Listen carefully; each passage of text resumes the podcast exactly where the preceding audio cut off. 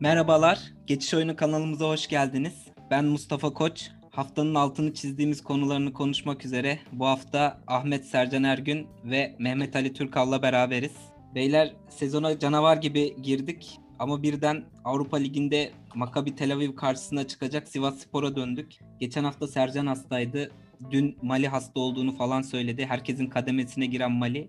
Bu hafta onun yerine kademeye Mert girdi e, kadro mühendislerinde. Nasılsın abi nasıl oldun? İyiyim abi çok şükür ya. Yani Sercan gibi bir rahatsızlığım yok. Sercan atlattı çok şükür. Ee, ben bir şey var mı diye düşündüm ama bugün çok iyiyim. Sandığımız gibi bir şey yokmuş. O yüzden e, bu arada Mert'e de hoş geldin diyelim tekrardan. Bu vesileyle aramıza gelmiş oldu. İnşallah bundan sonraki programlarda da en iyi şekilde bizimle devam eder. Ee, Sercan'a da tekrar geçmiş olsun diyelim ve yeni işinde hayırlı olsun diyelim. Bugün yeni bir işe başladı. Sercan nasılsın? İyiyim Mari'cim, teşekkür ederim. E, cam sektörüne yön vermeye karar verdim. E, tekstile yıllarımı vermiştim. Artık cam sektöründe, cam sektörü ve e, sporu aynı potada eriterek e, değişik bir şey çıkarmayı düşünüyorum ortaya. Sen de muhtemelen hafta sonu e, yediğin o lezzetli Hatay soslu tavuk dönerlerle alakalı bir rahatsızlık belki yaşamışsındır diye düşünüyorum ama hiç rahatsızlık verecek gibi değil. Tam tersi keyif verecek e, bir şey gibi görünüyordu. E, ısrarla kabul etmiyorsun ama umarım hasta değilsindir.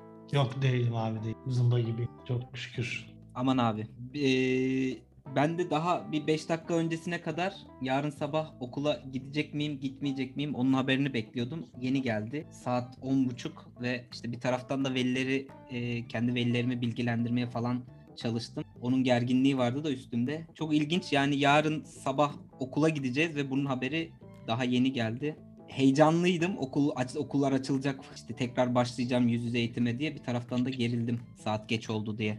Niye abi? Sen çok istiyorsun okula gitmeyi. Hayır abi çok geç oldu. Yani bu saatte haber verilir mi? Profesyonel bir iş yapıyorsun. Yani ama tuhaf ya. Bilmiyorum. Ya şimdi. Mustafa yani sanki nerede yaşadığının farkında değilmişsin gibi. Ya Şaşırdım bu bazı e, şeylere. Azi- bir an Mustafa'nın Aziz Yıldırım'ın tapelerindeki gibi e, böyle milli eğitim mi diye girecek diye bir an bekledim ama neyse ki öyle bir şey yaşanmadı.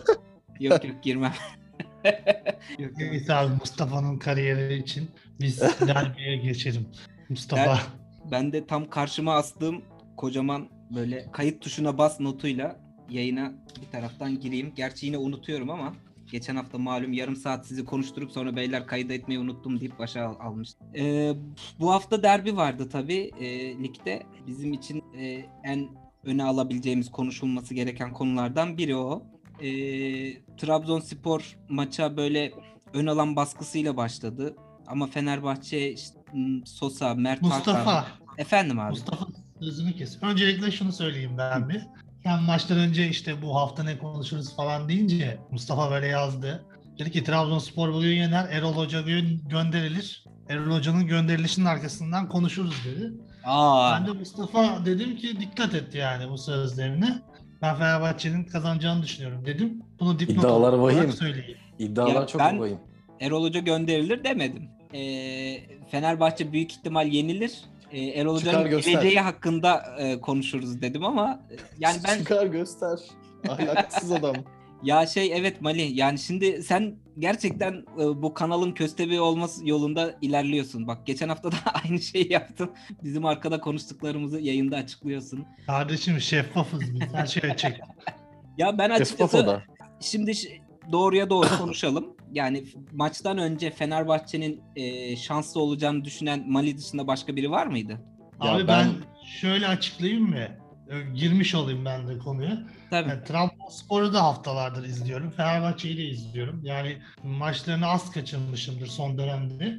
Trabzonspor evet haftalardır kazanıyordu ama çok güçlü bir oyun göremiyordum ben Trabzonspor tarafında. Hep Uğurcan'ın ekstra performansları oluyordu. İşte Vakayama atıyordu, Ekuban atıyordu böyle. 1-0 1-0 bir şekilde kazanıyordu Trabzonspor. Hatta son Başakşehir maçını izlediyseniz yani futbolla uzaktan yakından alakası olmayan bir maçtı. Kaleyi bulan ilk şut 70'te falan geldi maçta. Sonra Yusuf Sarı belki kariyerinde bir daha atamayacağı bir golü atıp 60-70 metre top sürüp kapattığı köşeden Mert'i avladı falan böyle kazandı Trabzonspor. Evet Fenerbahçe de çok formda değildi ama Trabzonspor'un ben bahsedildiği kadar maça hakim olacağını düşünmüyordum. Çünkü bana bu oyunu göstermiyordu Trabzonspor. Nitekim maçta beklediğim gibi oldu. Fenerbahçe biraz alışılmışın dışında bir taktikle sahaya çıktı.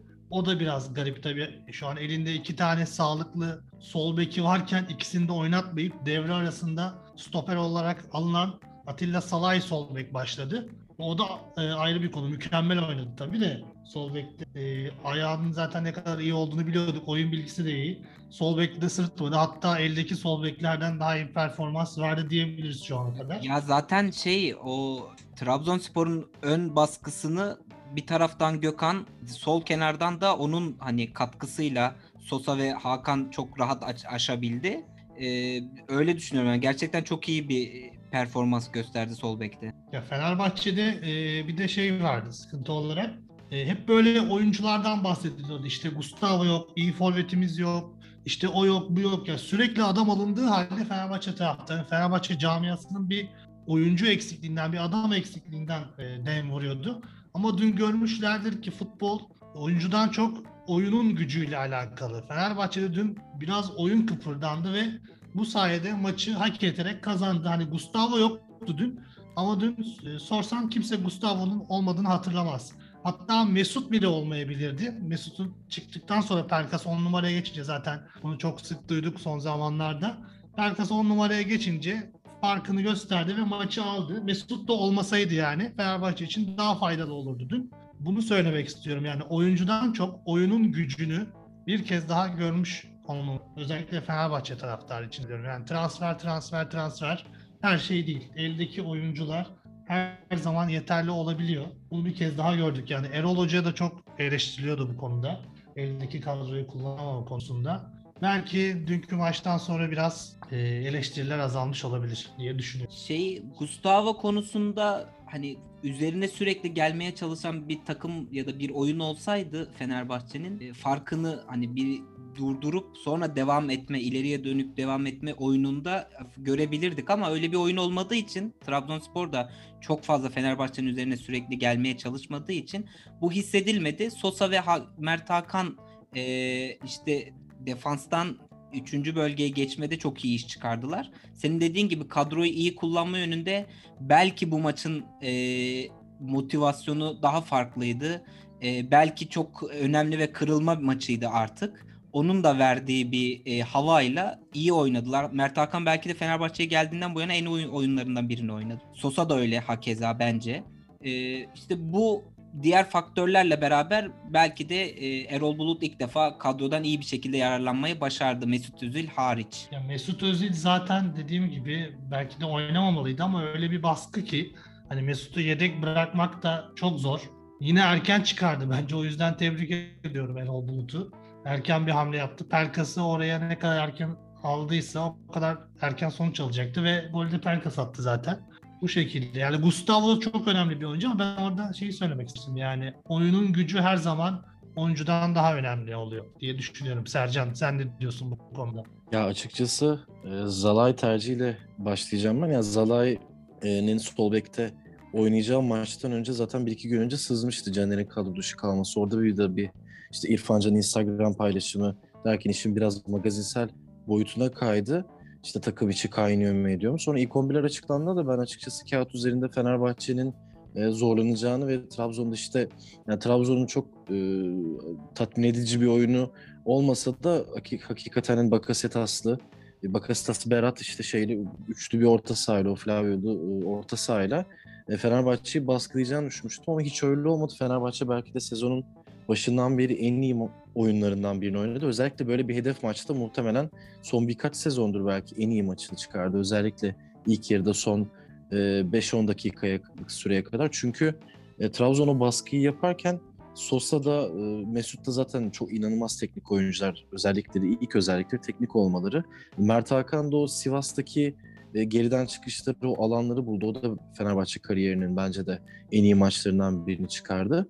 Sonrasında Trabzon biraz silkindikten sonra kendini hani Fenerbahçe'nin oyununu bozmak üzerine çıkmışlar gibi oldu birazcık ki bu orta sahayla aslında kendi oyunlarını oynamaya e, çalışıp Fenerbahçe'ye kendi oyunlarını kabul ettirmeye e, kalksalardı belki farklı bir sonuç olurdu ama ileri uçta çok etkisiz bir Canini vardı. Bu maçta Serdar Aziz tercihi de doğruydu. Çünkü İlk yarıda bir pozisyonda Canini'yi blok yani bloklediği vücudunu araya koyduğu bir pozisyon var. Serdar zaten onları çok iyi yapıyor. Serdar'ın en büyük sıkıntısı istikrarı. E, Fenerbahçe'nin nasıl dün farkı yaratan orta sahadan ziyade bence e, Zalai'nin ve Gökhan Gönül'ün oyunlarıydı. Çünkü iki bekten birden Fenerbahçe oyun kurabildi. E, karşılarında e, Serkan zaten genç, tecrübesiz bir oyuncu yani potansiyelli olsa da ama ben Trabzonspor'un sol bekinin ne kadar övülmesine rağmen çok düz bir oyuncu olduğunu düşünüyorum Marlon'un. Ki karşılarken işte Osay Samuel'e e, fauller yapıyor, yerini kaybediyor, sürekli arkasına kaçırıyor. Ve beklerden gerçekten inanılmaz baskıladı. Bu sefer beklere göbekten yardım gidince Fenerbahçe orta sahasında, yani Trabzon orta sahasında 20 metrelik, 30 metrelik neredeyse boşluklar oluştu. Yani ilk yarıdaki oyundan sonra ikinci yarıda değişiklikleri de doğru zamanda yaptı. Yani ekstra bir gol gibi Pelkas'ın ama Pelkas zaten bu tarz goller yapan ve ekstra katkıda bulunan bir oyuncu. Dün de şuraya değinmek istiyorum bir de ben. E, dün Twitter'da da çok muhabbeti oldu. Biz hatta işte WhatsApp gruplarında da çok siz de konuşmuşsunuzdur illaki. İşte Pelkas'ın geldiği yer Yunanistan Ligi PAOK'tan. PAOK'un kaptanını aldı bir gerçekten 3.30 paraya geldi Pelkas. E, Zalai aynı şekilde bir scout transferi işte Avusturya Ligi'nde altyapısını alıyor ama oralarda işte fırsat bulamıyor. Sonra Güney Kıbrıs'tan 98 doğumlu, e, ayağı düzgün, bek de oynayabilen Macar milli takımında oynamaya başlamış bir oyuncu transfer ediyorsun. Sakeza dünkü maçta skor ettik etmesi de Osay Samuel. Bunlar doğru transferler.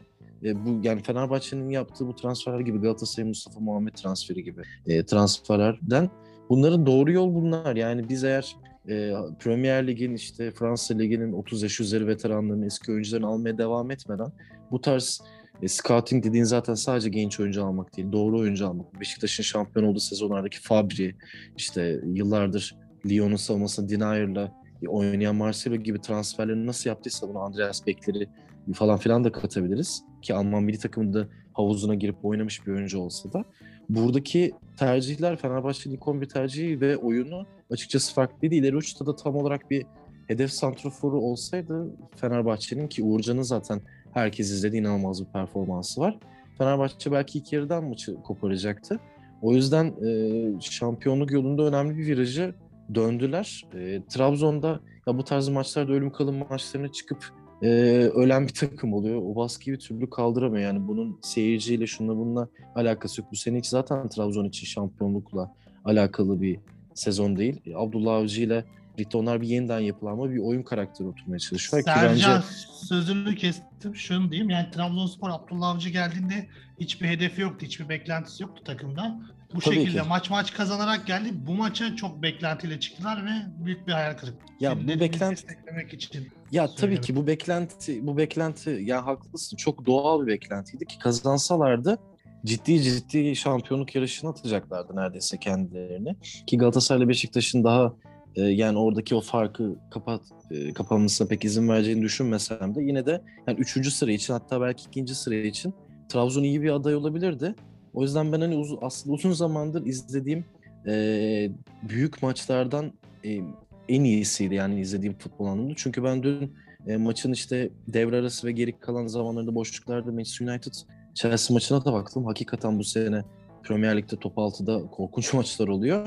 O yüzden dün sahada bence e, Trabzon'un birazcık daha oyun planı farklı olsa da oynamaya çalışan iki takım vardı ve ortaya bir futbol çıktı. Ben bu işin birazcık daha sevindirici tarafındayım. Ben sanki Beşiktaş Trabzon maçı daha iyiydi ya. Bu zamana kadar genele bir baktığımız zaman biraz daha temposu ya en, en iyi 2 3 en iyi 2 3 maç arasına koyarım ama ben bunu da bu sezon. İşte ben bu maçın e, son dönemde lig tablo lig puan durumuyla da alakalı olan o geldiği havayla alakalı olduğunu düşünüyorum. Biraz da zaten Trabzon Fenerbahçe o e, farklı boyutta olan rekabet de var. Ee, yoksa bu kadar Fenerbahçe'nin e, geçen haftaki oyununu da biliyoruz. Bir önceki haftaki oyununu da biliyoruz. Oyununu da e, o farklı motivasyonla daha yukarılara çektiğini gördük sanki. İşte Mesut Özil tabii bu daha bu tempoya ayak uydurabilecek durumda değil. Belki de daha sahada ne olduğunu bile anlayamış, anlayabilmiş durumda değil sanki. E, böyle bir iki kontrole çıkarken Pelkas'ın arkasına falan attığı pas var ki hani alıp belki de sürerek götürebilecek durumdaydı da. Ee, biraz daha sanki buranın oyuncusu olmamış gibi. Ya Mustafa ama işte e, Arsenal'de çok uzun süredir oynamamasının etkisi var. Bir ikincisi ilk yarıda birkaç aksiyonu var orta sahada. Bu işte topu e, yani sahayı düşündüğünde çapraz sürüp o sol ayağıyla verip tekrar almaya çalışıyor. O da Premier Lig'de birlikte oynadığı e, Arsenal gibi takımı düşün. Çok her zaman e, dinamik bir takım Arsenal. Daha genç oyunculardan kuruldu. Biraz hep pozitif futbol oynamaya çalışıyor aslında. En azından öyle bir amacı var. Şimdi o aksiyonu yaptığında duvar olan oyuncu pası tekrar Mesut attıktan sonra mesela hareketlenmiyor ya da kenarlardan arkaya kaçan biri yok. E, bir pas istasyonu yok. Yani mesela City oynarken David Silva'nın o ceza sahasının köşelerinde beklediği, oradan bir derin top attığı, işte bekin çıktığı. E zaten dün e, sol bekte yeni bir isim vardı ama e, diğer oyuncular da bence çok ayak uyduramadı. Sonrasında zaten maç eksiği kondisyonla alakalı da temposu düştü. Ama bence de tam olarak lige ayak uydurabildiğini düşünmüyorum. Çünkü gerçekten farklı bir lig var. Tam anlamıyla bir oyun ligi değil burası. Daha kaotik. İşte fiziksel oyunun olduğu, e, kimi zaman ya çoğu zaman aslında e, bireysel yeteneklerin ön plana çıktığı ya da işte e, fiziksel kaliteyle bir takımın diğerini tabiri caizse dövdüğü bir lig burası. O yüzden hani Mesut için bence zamana ihtiyaç var. E, o, ben o şekilde düşünüyorum. Ben senin düşüncene katılmıyorum Sercan. Yani uzun dönem oynamadı ama buraya uzun dönem oynamadan gelen futbolcular da var. İşte Arda mesela Galatasaray'da her şeyini sahaya koyuyor ve katkı veriyor. Mesela Abu Bakar neredeyse bir buçuk yıldır oynamıyordu ama gelir gelmez katkı vermeye başladı. Bu biraz adanmışlıkla da alakalı. Biraz da Mesut- sanki daha sağlam bir oyun planı lazım galiba saha içinde. Onun da kendini Yani- verebilmesi için. Ya, Tabii oyun ki öyle ama lazım. bence futbolcunun da e, futbola olan adanmışlığı bence burada devreye giriyor. ya Yani tabii Mesut'un- ki Mesut ben o tutkusunu fiziksel kalite. göremiyorum. Ya Mesut'un o ya fiziksel kaliteyle alakalı şu an. Zaten öyle çok fiziğiyle oynayan bir oyuncu değildi. Yaşı da 30'un üzerine geçtikten sonra yani temposu ya ben, mesela ben zaten geldiğinden beri e, Fenerbahçe'de ne bileyim Alex'in yarattığı bir etki gibi bir şey beklemiyorum. Çünkü Alex'in olduğu dönemdeki oyun da farklıydı. Bir de Alex'in oyun karakteri çok farklıydı. Yani adam e, neredeyse basketbol teriminden e, bakacak olursa her sene double double yapıyordu. Yani 10 asisti kesin geçiyordu. 15-17 gol yaratıyordu. Maç içinde bir şekilde e, skora katkı yapıyordu. Çevresindeki parçaları parlatan bir oyuncu. Yani Madrid zamanlarında da dünyanın en iyi 10 numarasıydı belki bir, belki bir dönem. Yani Kaka'nın hem döneminin böyle dünyayı ya, e, Avrupa'yı salladığı bir dönem vardı. Çünkü hem o kadar fizikli hem kuleli hem şut atan hem asist yapan gol atan bir oyuncu bulmak zordu. Mesut da asist e, açısından işte gol açısından yine plaseleriyle bir şeyler çıkarıyordu. Madrid'de zaten başka bir oyununu sürdürüyordu ve gençti o zaman yaşı. Ya fizik kaliteyle çok oynayan, fizik kalitesiyle oynayan bir oyuncu olduğu için birazcık o teknik yani işte e, class is permanent şeyde deyimindeki gibi o class kalıcı ve formu şu an geçici tam olarak formda olduğunu söylemek güç zaten. Yani Mesut'dan bahsederken yönetime de gelmiş olan bu hani teknik transferden çok yönetim transferiydi. Burada da Ali Koç'un maç sonu açıklamaları vardı. Dinlemişsinizdir belki. İşte Erol Hoca'yı falan teknik ekibi övdü ama sonrasında benim dikkatimi çeken cümleleri şu oldu. Ee, hafta boyunca takımın yanında olduğunu, takımı telkin ettiğini, futbolculara e, açıklamalarda bulunduğunu ve bunun da etkisini gördüğünü söyledi Ali Koç. Bu beni çok şaşırttı. Yani aslında galibiyeti bir nevi kendine yonttu. Buna çok şaşırdım. Bir de Ali Koç'un son dönemde böyle muhabirlere karşı üstten bakma tavrı var. Beni de rahatsız ediyor açıkçası bu. Biraz garipsedim bu durumu. Ee, daha önceki senelerde Aziz Yıldırım başkanken hep Fenerbahçe kötü gittiğinde Aziz Yıldırım tesislere giderdi. Sonra Fenerbahçe maç kazanırdı. İşte Aziz Silin başlıkları atılırdı. Şimdi de Koç Pir'in dönemi başladı galiba. Ne diyorsunuz? Ya şa- o şampiyonluk baskısıyla alakalı yani başkanlığın 3. yılı bu yıl bu kadar transfer böyle bir sirkülasyon böyle bir yatırımın üstüne başarı gelmezse zaten yani Fenerbahçe bir kongre süreci yaşayabilir. O yüzden ya ben Galatasaray'ın kazandığı maçlardan sonra resmi hesapların Abdurrahim Albayrak'lı fotoğrafları işte haberleri paylaşmasından sıkılan bir Galatasaray taraftarı olarak açıkçası ya Ali, Ali Koç'u da çok şey bulmuyorum. Yani bu yeri geliyor. Beşiktaş'ın da kazandığı bir maç ya da işte kaybettiği tartışmalı bir maç sonrasında bir yöneticinin işte ya da başkanın e, ortaya çıkıp kullandığı söylemler. Çünkü gerçekten Yok Ee, Sercan o söylemlerden ziyade burada Ali Koç e, şeyden bahsetti. Ben tesislere gittim, futbolcularla konuştum. Futbolcuların içindeki işte inanma duygusunu yükselttim dedi. Ya işte yani galibiyeti kendine pay ya biçti. Mali tabii ki kendine pay biçiyor. Şey olayı gibi e, O e, zaman Ali lisedeyken Koç yönetsin takım. Erol Hoca'yı göndersinler. Yani biraz Ya Erol za- Hoca'ya yapılan saygısızlık burada. ya yok ben seninle aynı şekilde düşünüyorum. Şey olayı gibi işte lisede nedir? E, ben işte hoca 40 vermiş. Ben 80-90 almışım olayı vardır ya. Hani kötü Ama Ali Koç'tan bahsediyoruz. Sadece lisedeki Ya- bir öğrenciden ya bahsetmiyoruz. tabii ki tabii ki bir de popülaritesi yani e, kulüp e, yani kulüp sayesinde popüler olmuş biri değil zaten Türkiye'nin en büyük sanayici ailelerinden birinin oğlu işte çocukluğundan beri Fenerbahçe e, başkanı olma hayaliyle yanıp tutuşmuş E, yaşın e, yani 50 yaşında falan diyemeyeceğin bir adam ya işte zenginlik böyle bir şey yani insan Ya ben çok garip değilim göstermiyor ya. mi insan? ya yok Çok abi ben 30 garipsedim yaşındayım ben. yani asla ya yok Çok haklısın işin şakası Çünkü Erol Bulut hani Fenerbahçe'de hep eleştirildi. Bu maç özelinde takdir edilmesi lazım artık. Gerçekten oyun içi değişiklikleri de çok etkiliydi. Mesut'u çıkarması da Ben- bence, bence büyük de- bir hamleydi. Pelkas'ı oraya Bence de çekmesi dünkü- ben Ya Tabii erken ki, çıkardı. Olabildiğince erken çıkardı Mesut'u ve bundan sonra Ali Koç'un kendine pay biçmesi, pay biçmesi yani bu konuya kimsenin değindiğini görmedim.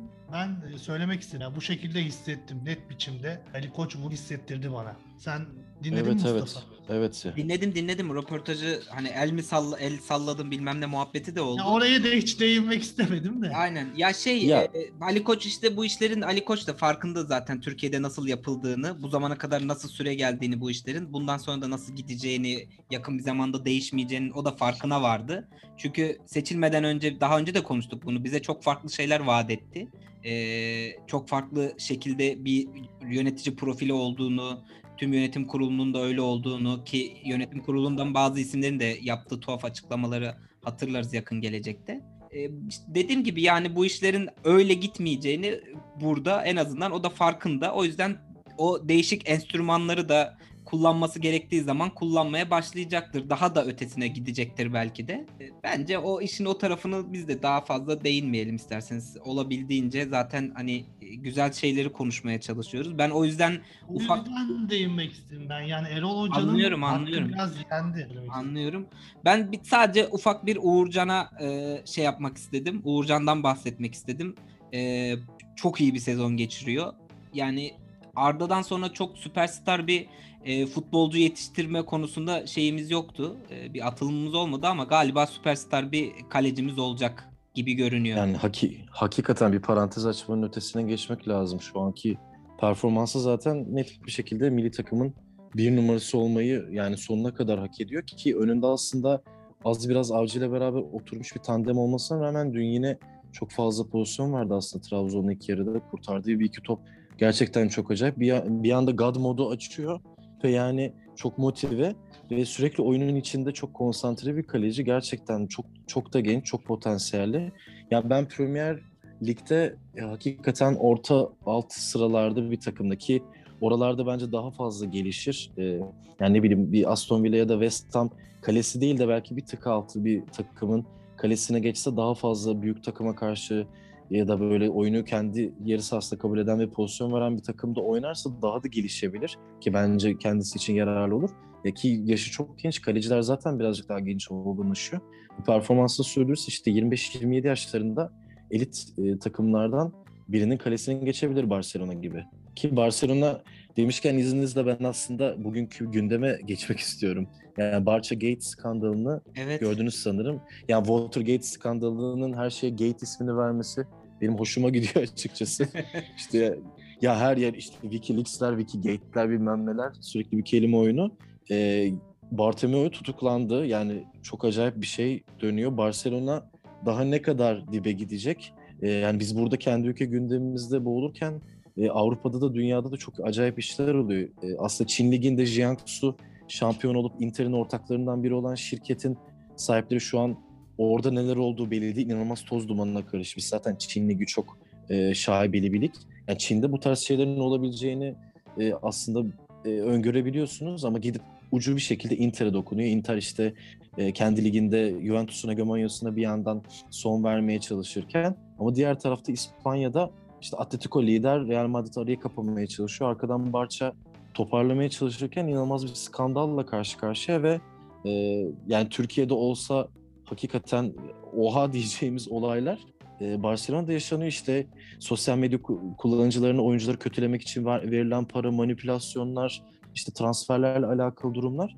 Ben Barcelona'yı hakikaten ya çok ilginç bir kulüp. Kulislerin çok döndüğü bir kulüp. Cruyff'un kitabında da çok Ajax'la beraber bahsediyordu. Yani çok politize olmuş bir kulüp ama artık bu politize olmanın ötesine gidip hem kötü yönetilme hem de e, bence birazcık büyüklük kompleksiyle o yaşanan e, Guardiola'lı dönemden sonraki keskin düşüş, önlenemeyen düşüş, Neymar'ın işte kaybedilmesi, tekrar transfer edilmesi derken şu an yaşanan durum çok acayip. Yani Barcelona ya hakkında siz ne düşünüyorsunuz ben bilmiyorum. Ben ağzı, ben çok e, şaşırıyorum. Bir şekilde izliyorum. Barcelona'da bu tarz olayların yaşaması daha önce de yaşandı. Transferlerle de alakalı bir e, işte şeyin maliyetinin düşük gösterilmesine Çok çok büyük oldu. fiyaskolar Mustafa. İşte yani Me- Messi'nin işte Neymar'dan vergi- gelen parayı Dembele'ye falan gömmek. Evet evet. Daha ne yapmış o, o nasıl paralar veriyorsun ki sen oraya? İşte şey e, Messi'nin vergi kaçırma olayı vardı. Bir duruşması olmuştu. Yani tuhaf böyle şeylerle büyük kulüplerin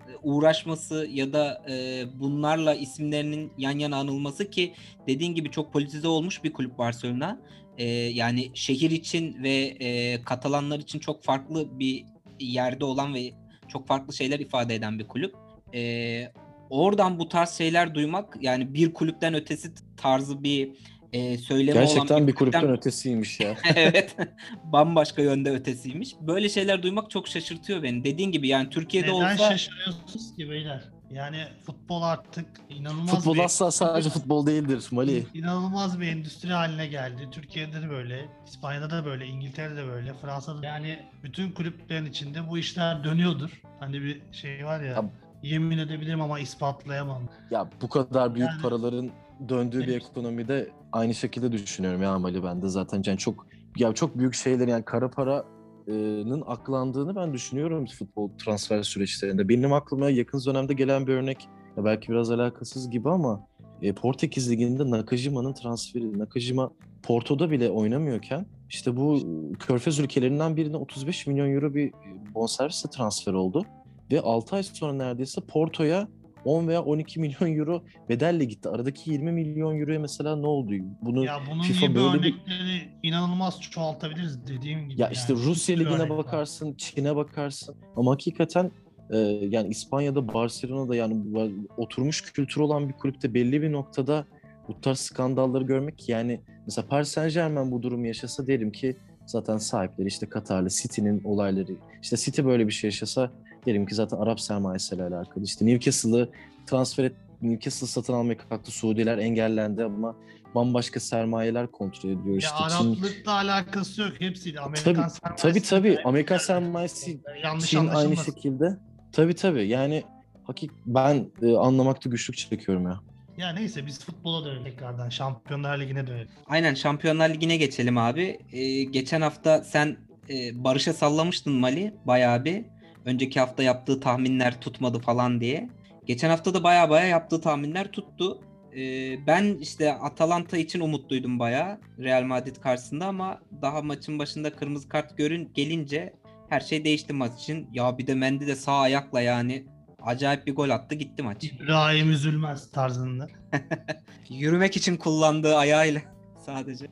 Yürümek için yaratılmış bu ayaklarla vurmak niye? Dedi Sercan. Burada kapatalım bence artık yayın. Bu, Şu Ya dakikadan burada itibaren devam etmeyebilir. bu- burada gülmeniz gerekiyordu.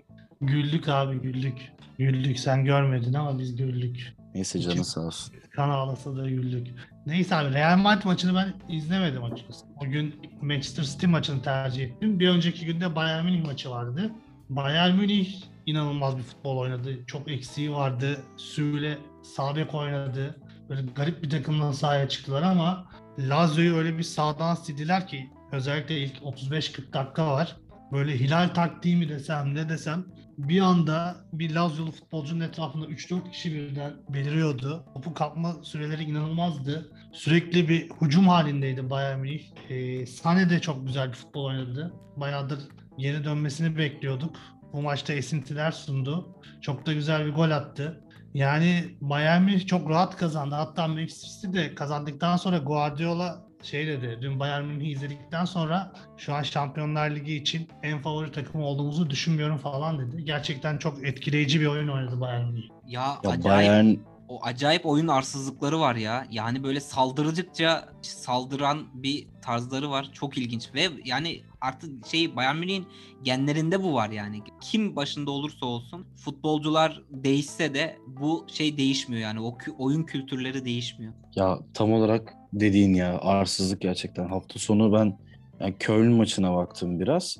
O pres gücü başka bir şey. Yani planlı, programlı bir pres uyguluyorlar. O Dortmund'un Şampiyonlar Ligi finali yaptığında işte Klopp'un uyguladığı o e, gegenpressing falan ondan başka farklı bir şey bu. Yani Münih o baskıyı yaptığında zaten işte Lazio'lu oyuncu, Köln'lü oyuncu fark etmiyor. O topu kaybedeceğini biliyor ya da orta sahayı geçemeyeceğini, yine atak yiyeceğini, işte Lewandowski'nin vuracağını, işte gerilerden çıkıp işte Pavard'ın, Kimmih'in e, 30-40 metreden bir şut atacağını, sürpriz bir oyuncunun bir çıkış yapacağını ya da kornerden gol yiyeceğini biliyorlar. Bu başka bir şey hakikaten ve geçen sene de e, oyunları çok acayipti. Yani Lazio'yu işte di- diğer birkaç takımı düşündüğünde son 16 turunda elit seviye dersek zaten Münih, Münih'in yanında bir iki takım daha fazla yani iki takım daha konur en fazla. Sonrasında o açılan makas beni birazcık korkutuyor. Yani ben bir Alman takımını şu an zaten Münih harici hiçbir Alman takımı e, oralara yakın yakın bile değil. İşte Mönchengladbach'tan son 16 turunda ama gittiler zaten neredeyse. Dortmund seviyeye eleyecek muhtemelen. Ya Dortmund seviyeyi elese de oynadığı oyun hiç güçlü değil. Yani Dortmund'u bu sene Bundesliga'da e, çokça izledim. O savunmayla yani çeyrek finalin ötesini görmeleri çok zor iyi bir rakip karşısında. Çünkü çok hataya müsait bir takım. İleri ucu genç, savunmasında da tecrübeli ama sürekli hata yapan oyuncular var. Kalede de problemleri var. O yüzden hani işte bek tarafında da problem yaşıyorlar. Takım savunması çok kötü. Bence o seviyeyle e, alakaları yok. E, yani tur atlasalar da ben daha ileriyi göreceklerini düşünmüyorum. Zaten Haaland'ı da bir sonraki yaz kaybederler. O yüzden ben yine e, izlediğim, gördüğüm kadarıyla Paris Saint Germain yine yarı final yapar, belki final yapar Pochettino'yla. Fransa Ligi'ndeki duruma da bağlı birazcık o ama Münih herhalde yine e, finalin ilk adayı gibi. Manchester ikinci adayı gerçekten oynadığı futbolla. Son dönemde çok formdalar. Mustafa hemen sana bırakayım sözümü uzatmadan. Şey diyecektim ya Sercan senin o dediğine çok katılıyorum. Bayern Münih'in saha içerisinde verdiği o görüntü. Mesela şeyde de o var. Ee, yani biraz değişik bir örnek olacak ama e, Muslera da mesela e, rakip forvete gol yemeyeceği şeyini veriyor. Evet, E, psikolojik kesinlikle. baskısı. Şu an bence Uğurcan da artık yavaş yavaş o psikolojik baskıyı ligin geri kalan oyuncularına vermeye başladı. Bayern Münih'te de aynen o var. Yani rakip futbolcu topu ayağına aldığı an düşünemez hale geliyor. Çünkü biliyor ki saniyeler içinde o topu kaptırıp tekrar geri koşmak zorunda kalacak. İşte o e, Guardiola'nın Barcelona'sında da o vardı. Geri top kazanma e, süresini o kadar çok kısaltmıştı ki hatta bir ara e, Manchester City'de o seviyeye ulaşamadığı için şikayet ediyordu. E, rakip takım oynayamaz duruma geliyor. Ne tarz plan yaparsa yapsın. Saha içinde psikolojik olarak o baskıyı verdiğin an zaten maçta e, 1-0 2-0 öne geçmiş oluyorsun kafadan. Ya bir de bö- bölüm sonu canavarı gibi sürekli yani ligin ya da Avrupa'nın en gelecek vadeden oyuncularını böyle o kadar kolayca transfer ediyorlar ki işte Upamecano'yu aldılar adam insan azmanı 22-23 yaşında ayağı düzgün topla çıkan işte hücumda tehdit yaratan savunmada zaten çok sağlam ve olgun bir oyun olan bir stoper yani 40-45 milyona bedavaya kapatıyorsun. Rakiplerinden birinin en iyi oyuncularından e, birini alıyorsun, onu güçsüzleştiriyorsun. Leipzig hani şu anda zirve adaylarından biri işte Şampiyonlar Ligi'ne gedeklisi olacak bir konumda bir proje takımı olarak. E bunu da yaptıkları için işte Arsenal'de tutunamayan Nabri'yi alıyorsun, başka bir şey yaratıyorsun.